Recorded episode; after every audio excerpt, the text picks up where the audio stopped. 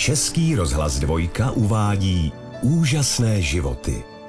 Zdeněk Velíšek podle Tomáše Šponara.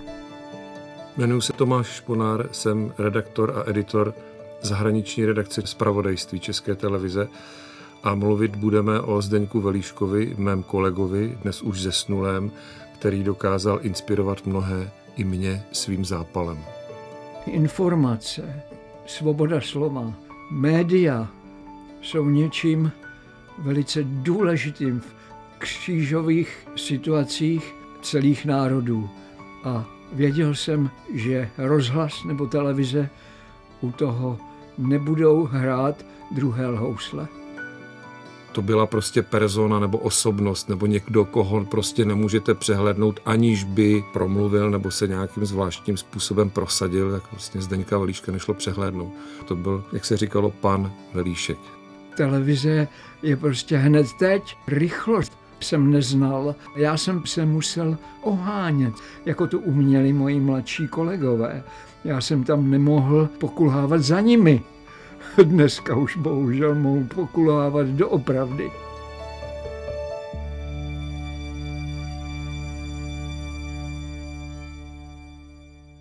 Jak jsme se se Zdeňkem Líškem poznali? Určitě to bylo na nějaké poradě ve spravodajství České televize, zřejmě krátce po mém nástupu tamtéž, to znamená někdy v roce 95-96. Co si vybavím je dojem, který z toho člověka sálal. A vlastně další věc, že když jsem do té redakce přišel, tak samozřejmě, že už jsem ho znal jako televizního reportéra, skrze jeho reportáže a komentáře a jako moderátora. Už uplynuli dva měsíce ode dne, kdy George W. Bush prohlásil, že v Iráku skončily hlavní boje. Po těch dvou měsících to vypadá, že začala městská gerila. Něco, co si američtí strategové ani nepřipouštěli jako pokračování války. Báli se bojů v ulicích, bojů muže proti muži v Bagdádu. Gerila je horší. Není to muž proti muži. Kdyby to nebylo namířeno proti vojákům, bylo by to okamžitě označeno za terorismus.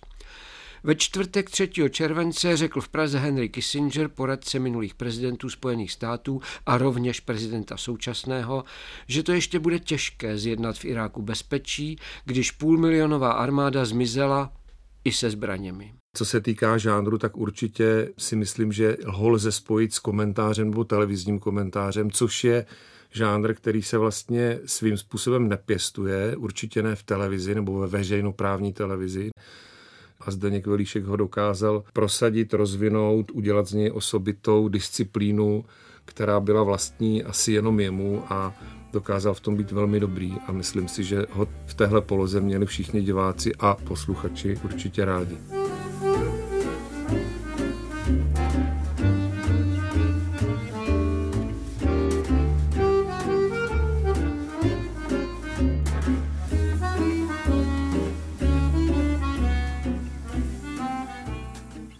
Když jsme se bavili o jeho dětství, tak Zdeněk Velíšek vlastně mluvil hodně o svém tatínkovi, který se nějakým způsobem zapojil do odboje nebo projevil prostě odpor vůči okupaci nacistické Československa tehdejšího.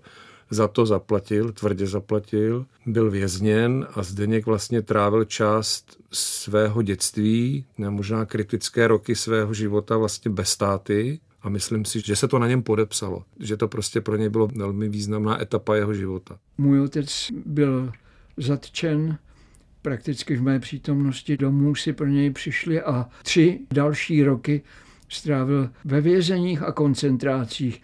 Byl zatčen, tohle musím říct, den před vypuknutím Heidrichiády. To znamená, že kdyby byl zatčen o den později, nebyl by naživu hned v dalších dnech. Byla to smutná doba pro moji maminku zejména, byla skutečně sklíčená a musela velmi pilně pracovat. Otec se vrátil až po třech nedělích, které uplynuly od konce války. A on nikde, ještě další tři týdny nikde, žádná zpráva. Oni šli až do Prahy pěšky. Potom byl můj otec velmi častým průvodcem na mých procházkách. Jakmile on šel někam, třeba si šel pro nový občanský průkaz po válce na úřad, tak jsme šli ruku v ruce. Ale Já jsem se ani v těchto společných chvilkách neptal na to, co bylo. Já jsem věděl, už mě bylo těch 12, 13, že to bylo kruté.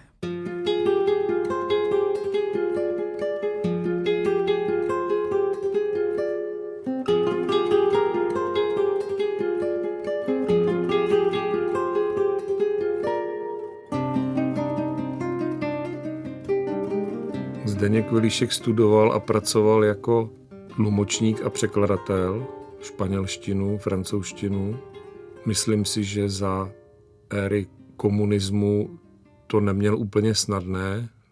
Nebyl v tom, čemu se říká dizent, nebo ne. Kladl režimu nějaký aktivní odpor, a to si nemyslím, ale určitě stál stranou a neprofitoval prostě z toho, z čeho mohli profitovat jiní, to znamená ze svého intelektu, ze svých znalostí a ze svých kontaktů. On, jak je dobře známo, prostě v roce 68 odešel z rozhlasu a z médií a vlastně se do nich vrátil až po pádu komunismu v 90. letech. Takže on byl donucený k tomu, aby se živil něčím, co mu nejspíš šlo, co studoval, co ovládal, ale jeho srdce nebo jeho, jeho touha ležela někde úplně jinde a to bylo právě v médiích. Já řeknu pravdu a možná mi ani nebudete věřit. Ono to není tak, že by mě jazyky byly tím nejsympatičtějším, co se dá studovat na vysoké škole, ale filologii jsem si vybral jako náhradu za nějakou tvůrčí látku. Já bych byl chtěl dělat třeba tu novinařinu hned tehdy, ale to nemělo cenu, protože to už tu byl jiný režim a s ním veškerá omezení svobody slova.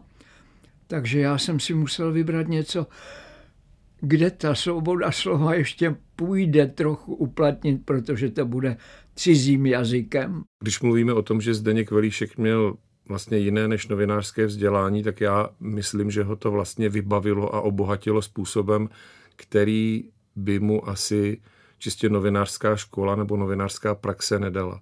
Ať už se bavíme o jeho jazykové výbavě a o tom rozhledu jazykovém a kulturním, který díky tomu měl, konec konců španělština a francouzština, kterou taky ovládal fluentně, kultura, kterou tyhle dva jazyky charakterizují, tak ta pokrývá významnou část světa, takže Zdeněk Velíšek se uměl rozhlédnout po světě, dokázal ho vnímat a rozuměl mu, takže toho určitě vybavilo jednoznačně ale myslím si, že i určitý intelektuální postoj, který člověk s určitým vzděláním dokáže zaujmout, nebo status, který mu to vzdělání propůjčí, tak v sobě nese nějaký nadhled a ten Zdeněk Velíšek prostě měl a dokázal s ním vlastně velmi dobře pracovat. Ta doba ve mně nevyvolávala žádnou touhu, abych se stal diplomatem tohoto režimu.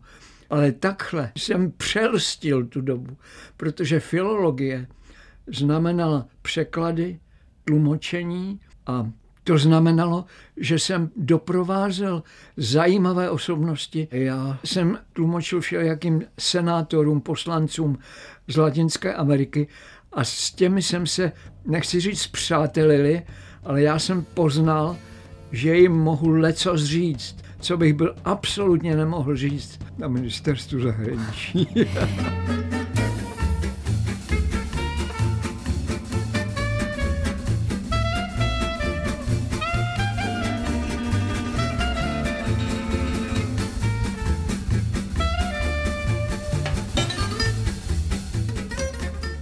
pro mě byla novinařina za komunistů prací, oborem, o kterém bych vůbec nebyl ochotný uvažovat. A ani mě to nenapadlo, že bych to mohl dělat, protože jsem vlastně jako noviny nečetl a na televizi jsem se díval maně nebo letmo. Jo, prostě člověk kolem ní projde nebo u ní povečeří. Ale stejně prostě to, co vidíš nebo slyšíš, tak víš, že jsou to konstrukce lži, propaganda. A myslím si, že tohle, jestli máme něco společného se Zdeníkem, tak je to možná tohle. Mě nenapadlo, že bych to dělal a nechtěl jsem to dělat za komunistů. Zdeněk to strašně chtěl dělat, protože si to vyzkoušel v době, kdy to šlo dělat svobodně, zjistil, že ho to naplňuje a prostě celou dobu se těšil na to a dožil se toho, až to bude moct začít dělat, až bude moct vystartovat a vplul do toho. No.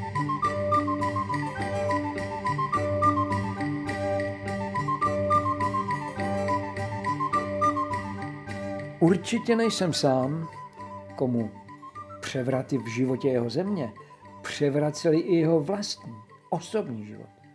Nejenom jeho profesní dráhu, ale prostě život, včetně jeho osobních stránek. Ty hlavní změny, které se odehrály v mém životě, rozhodně byly determinovány, tedy česky určovány a možná dokonce předurčovány převratnými změnami ve společnosti.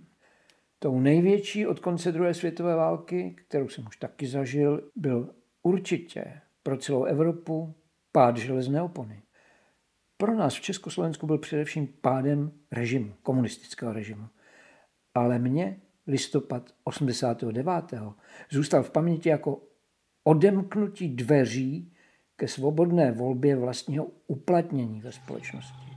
Jako konec jakéhosi dlouhodobého intelektuálního umlčení.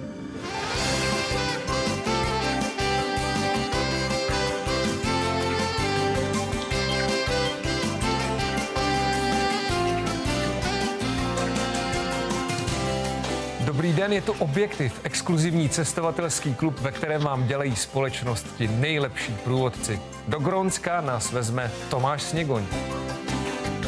A naši duši potěší pařížské imprese Zdeňka Velíška.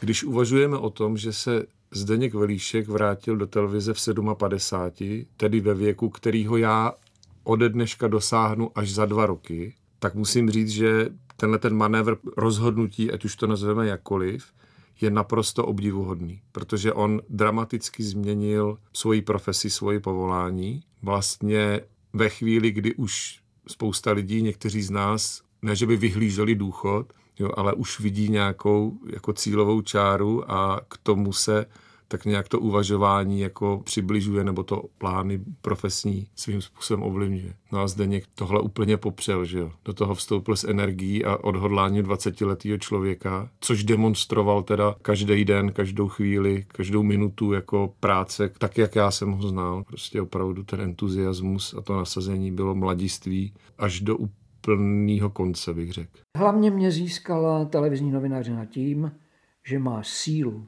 a moc kterou jsem si zapamatoval právě z Pražského jara. Zapadl jsem teda v 90. roce bez rozmyšlení znovu do televizního zpravodajství taky proto, že jsem si matně pamatoval, že jenom v něm se síla slova a síla obrazu vzájemně násobí. No, dneska už to možná tolik neplatí jako tehdy. Možná sami vidíte, že ve spravodajství a v magazínových spravodajských pořadech obrázky někdy jenom doprovázejí to, co slyšíte v komentáři, místo aby to dotvrzovali, podtrhávali nebo umocňovali, což jsem vždycky považoval za opravdové televizní umění v oboru žurnalistiky. Obrázky mají dořeknout, promiňte, doříct to, na co ve svém slovním projevu reportér zdaleka nemá čas. Na to, aby měl čas říct to krásnou češtinou.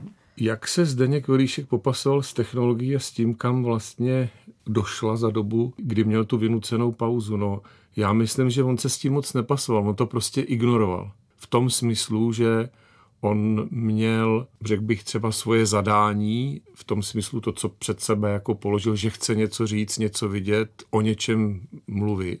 A tohle tím se nezabýval jako vlastně vzal to tak, jak to je. Lidi, který dokázal strhnout, to znamená třeba kameramani, střihači, technici, myslím si, že měl pár lidí, kteří mu strašně pomohli, kteří ho obdivovali, kteří s ním jako se snažili udržet tempo, tak ty mu v tom všem pomohli, vysvětlili, nebo ani nevysvětlovali, ale udělali, že jo, a Zdeněk prostě třeba i s hůlkou potom už, ale prostě se držel v první linii, v první řadě a kráčel dál bez ohledu na to, co se kolem něj děje. Protože ano, to nebylo jenom jako úplně na začátku, si myslím, kdy přišel znovu televize a kdy místo filmových pásů prostě byly už jako digitální technologie, kamery, kazety. No, ono to pak samozřejmě nabralo tempo, takže se měnily prostě strašně rychle redakční systémy, což je problém i pro mladšího člověka se na to adaptovat, že jo, tak pro něj to byla vlastně vždycky úplná katastrofa a z jeho kanceláře se prostě ozýval nářek, pláč a skřípění zubů, no ale vždycky se tím nějak jako vyprokousal a všechny změny systému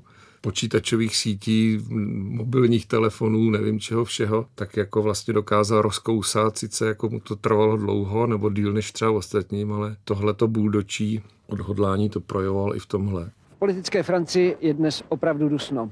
Z Paříže ještě jednou Zdeněk Velíšek, Česká televize. Zdeněk Velíšek samozřejmě nejčastěji mířil do Francie, do Švýcarska, pokud vím. To byly dvě jeho nejoblíbenější a nejčastěji navštěvované země. Do Španělska. Myslím si, že se setkal tak či onak, ať už napřímo třeba v rozhovoru nebo na nějaké schůzce se všemi francouzskými prezidenty, kteří vlastně jako pokrývají tu jeho aktivní kariéru se všemi významnými politiky ve Francii té jeho éry, takže Zdeněk Velíšek určitě patřil do VIP klubu.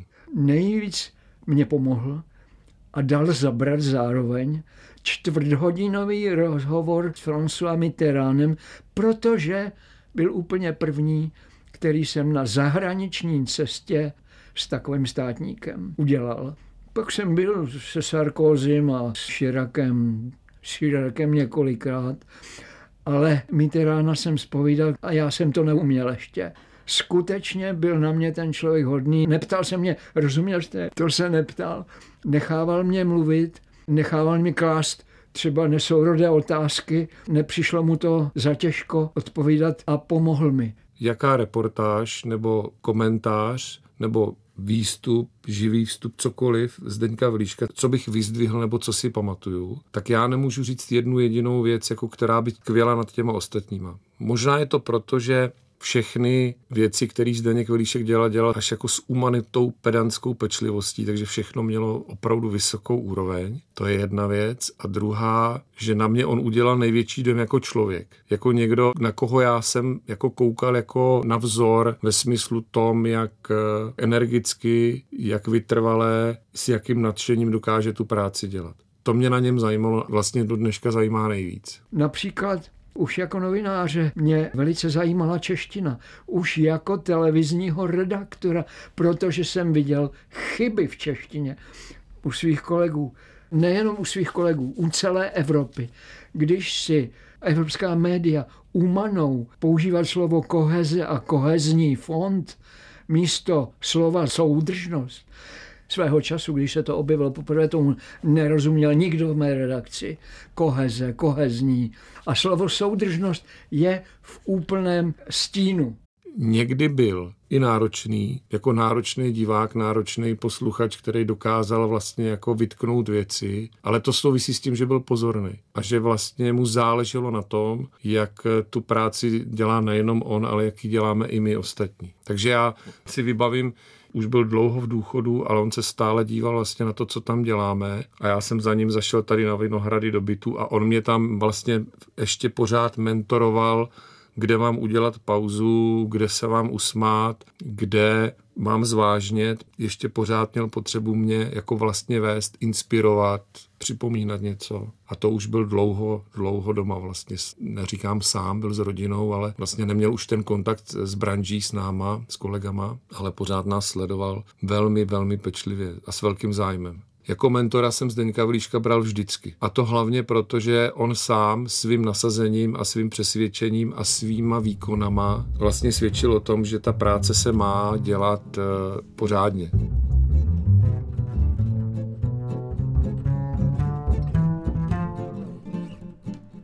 Právě mě připadlo ošklivé podezření, že v tom dnešním vyprávění se trochu moc soustředuji na své mateřské pracoviště, na českou televizi a na to, co jsem pro ní dělal ale já jsem přece docela pišný na to, že jsem dlouhá léta psal a ještě píšu komentáře taky pro Český rozhlas. A že jsem tu a tam i hostem v jeho studiích. Názory a argumenty.